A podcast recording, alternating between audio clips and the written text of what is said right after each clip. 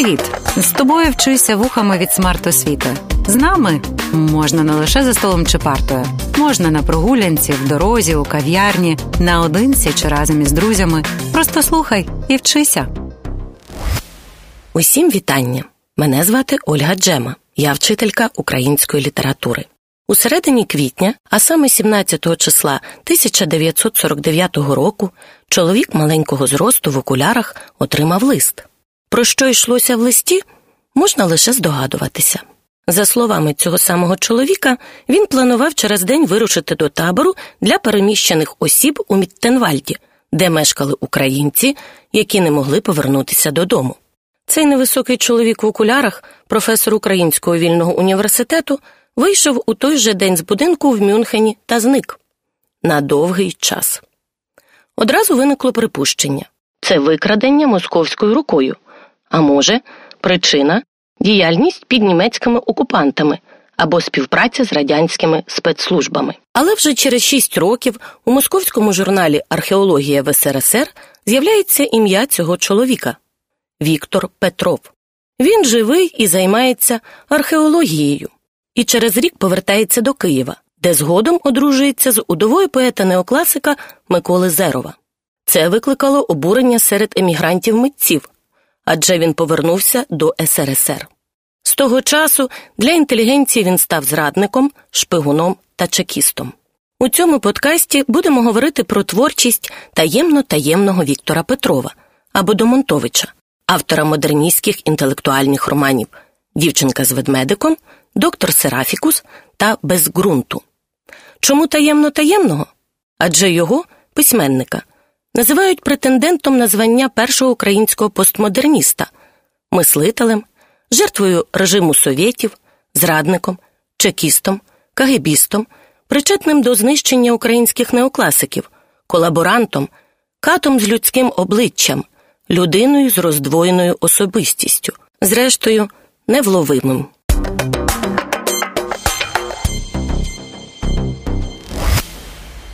Сьогодні говоримо про роман Дівчина з ведмедиком, що є частиною трилогії разом із творами Доктор Серафікус та Без ґрунту.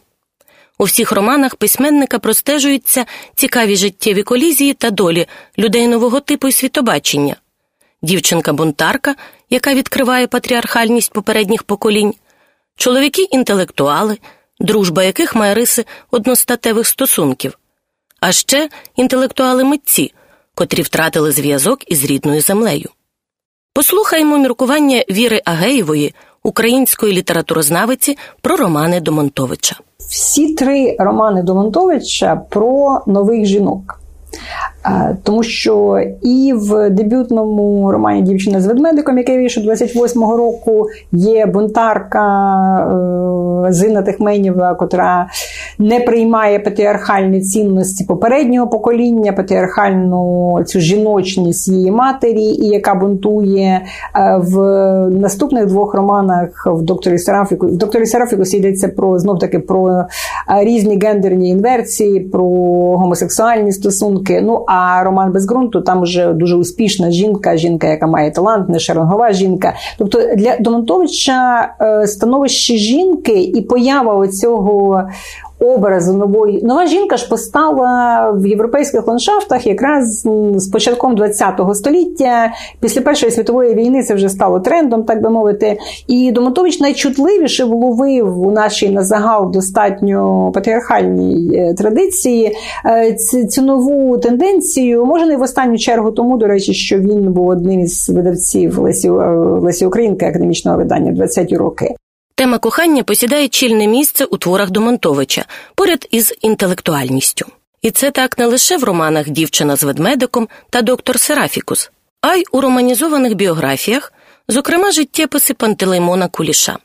Домонтович поетизує і трохи пародіює Куліша, називаючи його любов педагогічною еротикою, оскільки останній постійно повчав своїх коханок. Дівчина з ведмедиком це перший роман Віктора Петрова написаний у 1928 році під псевдонімом Віктор Домонтович. Сам автор назвав свій твір філософсько-інтелектуальною повістю. Цей роман про життя київської інтелігенції на початку 20-х років ХХ століття, про нову жінку, яка шукає себе на зламі століть, про впертість, яка може стати причиною фатальної помилки. З іншого боку, це роман про пошук жінкою іншої долі, окрім шлюбу. І, на жаль, у ті часи вибір був невеликий, тож така доля не має щасливого розвитку. Пошук іншої долі, окрім шлюбу, це також центральна тема повісті Людина Ольги Кобилянської. Може, тобі вже вдалося прочитати цей твір або хоча б послухати літкаст від мого колеги Олександра Черкаса. Персонажка Кобилянської, а це Олена Ляуфер, прагне кар'єри, самореалізації, тобто бути чимось більшим, аніж просто дружиною. Однак Олена змушена взяти на себе забезпечення всієї родини, і хай як вона працювала, це не приносило достатньо грошей. Тож вона була змушена вийти заміж теж без щасливого розвитку своєї долі. Цікаво, що роман Дівчина з ведмедиком дістав схвальну рецензію від Миколи Зерова. Нагадую, що сам Віктор Петров довгий час, понад 10 років, мав стосунки з дружиною Зерова ще за його життя. Чи було це кохання платонічним, чи ні, стверджувати не буду. Зерв свого часу теж зраджував дружину. Зина зрадила наше кохання. Вона не кохала мене, їй не потрібне було моє кохання. Вона грала в кохання, бавилась з коханням, перетворила його в арлекінадну витівку. Повія, повія, повія. Так закінчується роман Дівчина з ведмедиком. Але хто ж така зина? Що сталося? Чи дійсно то було не кохання, а гра? І невже вона, зина, заслуговує на образливі слова? Розберімося вже. Починається історія восени 1922 року в Києві. У помешкання головного персонажа Іполіта Варецького, ученого хіміка, інтелігента, учителя в профсоюзній школі, приходить старий товариш Семен Кузьменко. Іполіт живе скромно. Адже вчительська зарплата не дає можливості жити, як би хотілося. Коли Семен прийшов не з пустими руками, а з білою хлібиною, то прийняти такий презент Іполітові було незручно адже для вчителя це дорого. Чоловіки спілкуються про відбудову заводу, проте не вірять у таку реальність. Згодом Іполіт виступає на засідання з відбудови заводу. Саме тоді знайомиться з Олександром Владиславовичем Тихмінєвим, представником Вищої ради народного господарства, батьком двох донечок Зини та Лесі. Після виступу Тихменєв пропонує Варецькому непогану роботу давати приватні уроки донькам. І Політ погоджується адже два карбованці дозволять йому жити трохи краще. Власне, з цього моменту і розпочинається історія кохання 16-річної іронічної дівчинки-бунтарки Зини та дорослого чоловіка-інтелігента Іполіта. Проте ця історія не обмежилася лише двома учасниками. Адже почуття до Іполіта має й Леся, 18-річна сестра Зини, стримана й виважена дівчина. Іполіт знайомиться з родиною Тихменєвих. Йому одразу сподобалася їхня квартира, простора й комфортабельна. Варецький, обговоривши з Лесою навчання, знайомиться з кімнатою, де будуть проходити уроки. Він одразу звертає увагу на шафу, у якій багато іграшок, зокрема ведмедиків, які належать зині. Звідси можна й розпочинати аналіз персонажів, оскільки автор вдається у творі до деталізації. І політ навчає дівчаток. Зина, хоч їй і 16 років, постійно поводиться як дитина, не слухається, відмовляється щось робити, провокує вчителя і кепкує з нього. Відкидаючи правила етики, вона запитує Іполіте Миколайовичу, а що ви робите зі своїми окулярами, коли цілуєтесь? Ви їх здіймаєте чи ні? Ще символічним є те, що дівчина садила ведмедика на стіл, щоб той допомагав їй виконувати завдання. А коли не вдавалося щось виконати, то вона сварила його і розмахувала ним на всі боки. Отже, можна сказати, що ведмедик частково символ безпосередності й дитинства. З часом Варецький призвичаюється до зинених витівок. Навчання продовжується. У травні наступного 1923 року родина Тихменєвих перебирається в Підмосков'я. І Політ відчуває, що йому не вистачає зини, і вона йому вбачається в інших дівчатах. Він закохався? Чи справжні ці почуття? Ось слухай. Досить мені було побачити на вулиці подібну сукню, капелюх, струнку постать, дівчину, що її профіль нагадував зинен. Серце моє йокало, хололо, тремтіло і, обірвавшись, падало. Вона, вона, вона. Так день, так другий, так третій. Я кинув обідати солодким борщем з буряками та фрикадельками з картопляним пюре. Я пив. П'яний, повернувшись додому, я засинав маячливим, розмореним, спітнілим, важким сном. І політ страждає і вирішує побачити зину. Продає маленьку коштовність і купує квиток до Москви. Зустрічається з Тихменєвим, приймає запрошення погостити, проте за крок до зустрічі розуміє, що це насправді безглуздо приїхати до неї. Усвідомивши химерність власних бажань, він повертається до Києва. Кілька місяців по тому, літо того ж 1923 року. Іполіт не згадує про зину і проводить час з Марією Іванівною, вчителькою зі школи. Якось йому навіть здається, що він закохується, хоча сам зізнається собі, що це не так, і зустрічі з Марією скоро скінчаться. І так дійсно стається. Взимку Іполіт змінює професію вчителя на інженера, і для зустрічі з Марією часу не вистачає. Варецький тепер може винаймати собі краще житло і дозволяти більше. Проте учителювання у родині Тихменєвих не полишає. За літо зина змінилася. Стала з дівчинки дівчиною, стрункою, красивою, і перестала дражнитися, поводитися як дитя проте безпосередність у ній залишалася.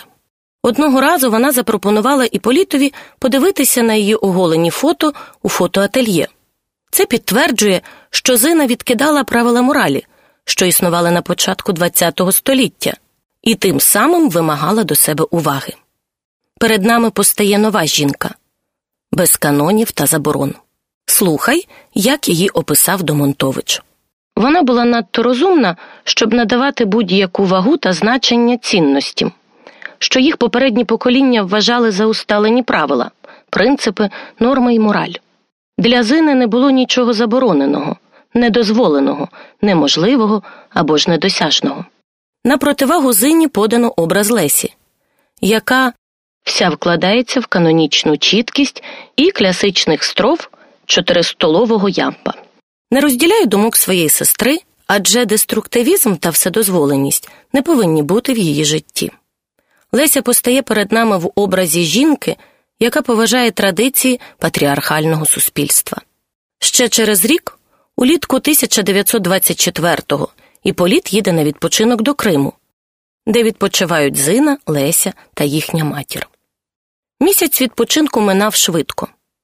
Вони купалися, засмагали, читали, пили вино, смакували фруктами, слухали море, милувалися заходами сонця. Зина любила запливати далеко в море разом з Іполітом. Слухай уривок. Я люблю запливти далеко, далеко, як зараз, щоб ледве видко було берег і щоб почувати навколо себе тільки небо і море, і знати, що ти сама в собі несеш свою долю, і коли потопатимеш, то вже ніхто не врятує. Ну хіба не бунтарка? І саме в цей час 17-річна Зина відверто говорить про свою симпатію до Іполіта. Слухай далі. У Зини очі задирикуваті. Вона запевняє, що їй хочеться мене поцілувати, і вона поцілувала б мене отуто зараз на сонці, на вулиці, тільки що Леся ревнуватиме і не дозволить. Тільки тому, що вона не хоче сваритися з сестрою, вона не поцілує мене сьогодні. Та хай я не гублю надії. Якось вона таки поцілує мене. Якщо Зина відверто проявляє свою симпатію до Іполіта, то Леся цього майже не робить. З одного боку, може здатися, що Лесі байдуже на нього, проте з іншого У творі є епізод, коли стає зрозуміло, що це далеко не так. І Політ згадує момент, коли вони, гуляючи всі разом, купили мигдалю. Зина чистила його і клала до рота Іполітові. Леся бачила це і розплакалася. Потім пояснила, що то через сонце їй стало погано. Але насправді легко зрозуміти, що це були ревнощі. Після закінчення відпустки Іполіт повертається до Києва, а Зина наостанок встигає йому прошепотіти. Коли б ви більше бажали мене і були б зухваліші, я віддалася б вам. Як можна зрозуміти, дівчина абсолютно відверто висловила своє бажання мати сексуальні стосунки з ним. Навіть попри це, Іполіт не полишив навчати дівчат, але ставлення Зини до чоловіка зовсім змінилося. Тепер вона навмисно його не помічала, намагалася ігнорувати, хоча розуміла, що Іполіт першого кроку не зробить. Наприкінці грудня цього ж 1924 року він перевіряв роботи своїх учениць і на останній сторінці зиненого зошита прочитав Іполіта Миколаєвичу, завтра о сьомій годині вечора я буду у вас. Зробіть так, щоб мене у вас ніхто не зустрів. Зустріч відбулася, вони спілкувалися. Іполіт провів зину додому приблизно опівночі і був сам на себе злий через відчай, що йому не стало сміливості зробити перший крок. 12 січня в лабораторії пролунав дзвінок. Зина запросила Іполіта до себе ввечері. Того дня вона віддалася йому. Зині було 18 років. Після цього вони почали зустрічатися і мати інтимні стосунки. Одного разу Іполіт вирішив заговорити про шлюб, адже це буде логічним та порядним завершенням їхніх зустрічей. Проте це стало фатальною помилкою адже Зина цього не бажала. Слухай її слова. Ти гадаєш, що коли я віддалась тобі, то мова йтиме за шлюб? Ти помиляєшся. Саме тому, що я віддалась тобі, мова й не може йти за шлюб. Я не хочу шлюбу. Я й віддалась тобі, щоб знищити можливість шлюбу. Я хочу робити те, що хочу робити. Я не збираюсь виходити заміж. Це остаточно розірвало стосунки. Те, що здавалося порядністю для нього, для Зини було неприйнятним. Вона каже Мені байдуже віддатись чоловікові, тобі або ж іншому. Тобто дівчина відкидала традиції своїх батьків та й патріархального суспільства в цілому, прагнула самовираження, бунтувала. Саме час згадати про ведмедика. Я вже казала, що ведмедик це символ дитинства і безпосередності. Проте іграшку можна ще трактувати як образ чоловіка, який опинився в руках жінки і піддався маніпуляціям дівчини з фіалковими очима. Чи не схоже це на певну гру з почуттями чоловіка, який безтямно закохався? Чи не схоже це на бій, де не буде переможців і переможених? Минуло півтора місяця, і Політ наважився прийти до Тихменєвих і просити руки зини. Тим часом сестри розмовляли. Леся не втрачала надії, що Варецький може зробити саме їй пропозицію. Проте любила свою сестру і бажала їй добра. А от Зина не бажала визнавати, що кохає Іполіта. Це не в її стилі. Вона взяла ведмедика і сказала А ми, ведмедику, знаємо з тобою добре, що кохати нічого не значить, що твоя зина кохатиме кого схоче його, другого, третього, усе одно кого, що вона кохає Іполіта Миколаєвича не більше, як і першого стрічного. Леся вмовляла сестру але це лише обурило і розлютило зину. І вона покинула кімнату. Коли повернулася додому, на зині не було лиця. Матір повідомила, що дала згоду на шлюб доньки та Іполіта. Але було пізно. Їм не судилося бути разом. Зина сказала, що щойно віддалась двірникові. Відтоді, як Іполіт просив руки зини, минули два з половиною роки. Тепер він вирішив просити руки Лесі, адже відмова зини, зникнення її за кордоном дуже зблизило його з родиною Тихмінєвих. Лягаючи спати, чоловік вирішує передивитися книжки, які він привіз із Німеччини. Написав рапорт про відсутність упродовж двох тижнів на роботі через поранення, яке отримав у Берліні, і почав пригадувати обставини того вечора. У одному з ресторанів, де буває увесь Берлін, він побачив рудоволосу дівчину. Вона сіла в іншому кутку від нього. Спочатку Іполіт її довго роздивлявся, а тоді отримав записку зі словами Мій шановний пане, будь ласка. Йому стало зрозуміло, що це повія. До неї підійшов огрядний чоловік на підпитку, вони їли, пили, танцювали, а потім почулися постріли. Жінка стріляла, і політ упав. Уже тут, у Києві, він зрозумів, що ця повія зина. Діставши записку, прочитав рядки далі. Ми шукали неправдоподібних істин, і ми не знайшли їх. Життя зламало нас. Нічого не лишилося для надій. Я гину, а ви, я ненавиджу вас. Зина стала повією. А Іполіт не впізнав її. Як же так сталося? Він дістає пляшку коньяку і п'є склянку за склянкою, і в знемозі падає на ліжко.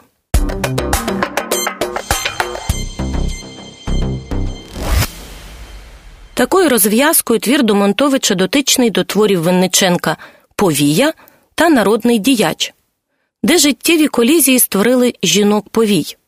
Але в повії це спокушена і кинуте паничем дівчина, а в народному діячеві дівчина сама обирає свою долю, свідомо продаючи красу. Зрештою, вона подібна в цьому до зини. Цікаво, що автори чоловіки роблять своїх бунтарок повіями, які ставлять особисті інтереси вище сімейних чи любовних. У той час, як у Кобилянської бунтівна Олена Ляуфер заради забезпечення сім'ї погоджується на шлюб, якого не хоче. Повертаючись до назви роману й символічності образу ведмедика, можна стверджувати, що це образ людини, яка стає іграшкою долі. Твір можна назвати екзистенційним, урбаністичним, філософським, інтелектуальним романом.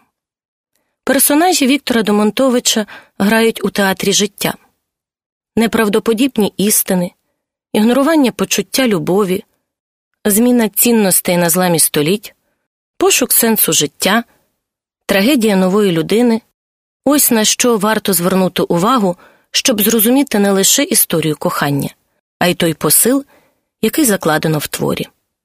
За висловом Віри Агеєвої, перший роман Домонтовича Дівчина з ведмедиком викликав, зрозуміло, зливу звинувачень несамовитих оборонців ідеологічної цноти, але водночас був високо поцінований проникливішими критиками, які одностайно відзначили викінченість форми і психологічну достовірність. На завершення додам читай якісну українську літературу. А ще не забудь підписатися на проєкт Вчися вухами в інстаграмі, щоб слухати нові подкасти. Дякую за увагу. Скоро почуємося. Проєкт Вчися вухами реалізовує ГО «Смарт Освіта» в рамках програми сприяння громадській активності Долучайся, що фінансується Агентством США з міжнародного розвитку USAID та здійснюється пакт в Україні. Зміст цього проєкту є винятковою відповідальністю пакт та його партнерів і не обов'язково відображає погляди USAID або уряду США.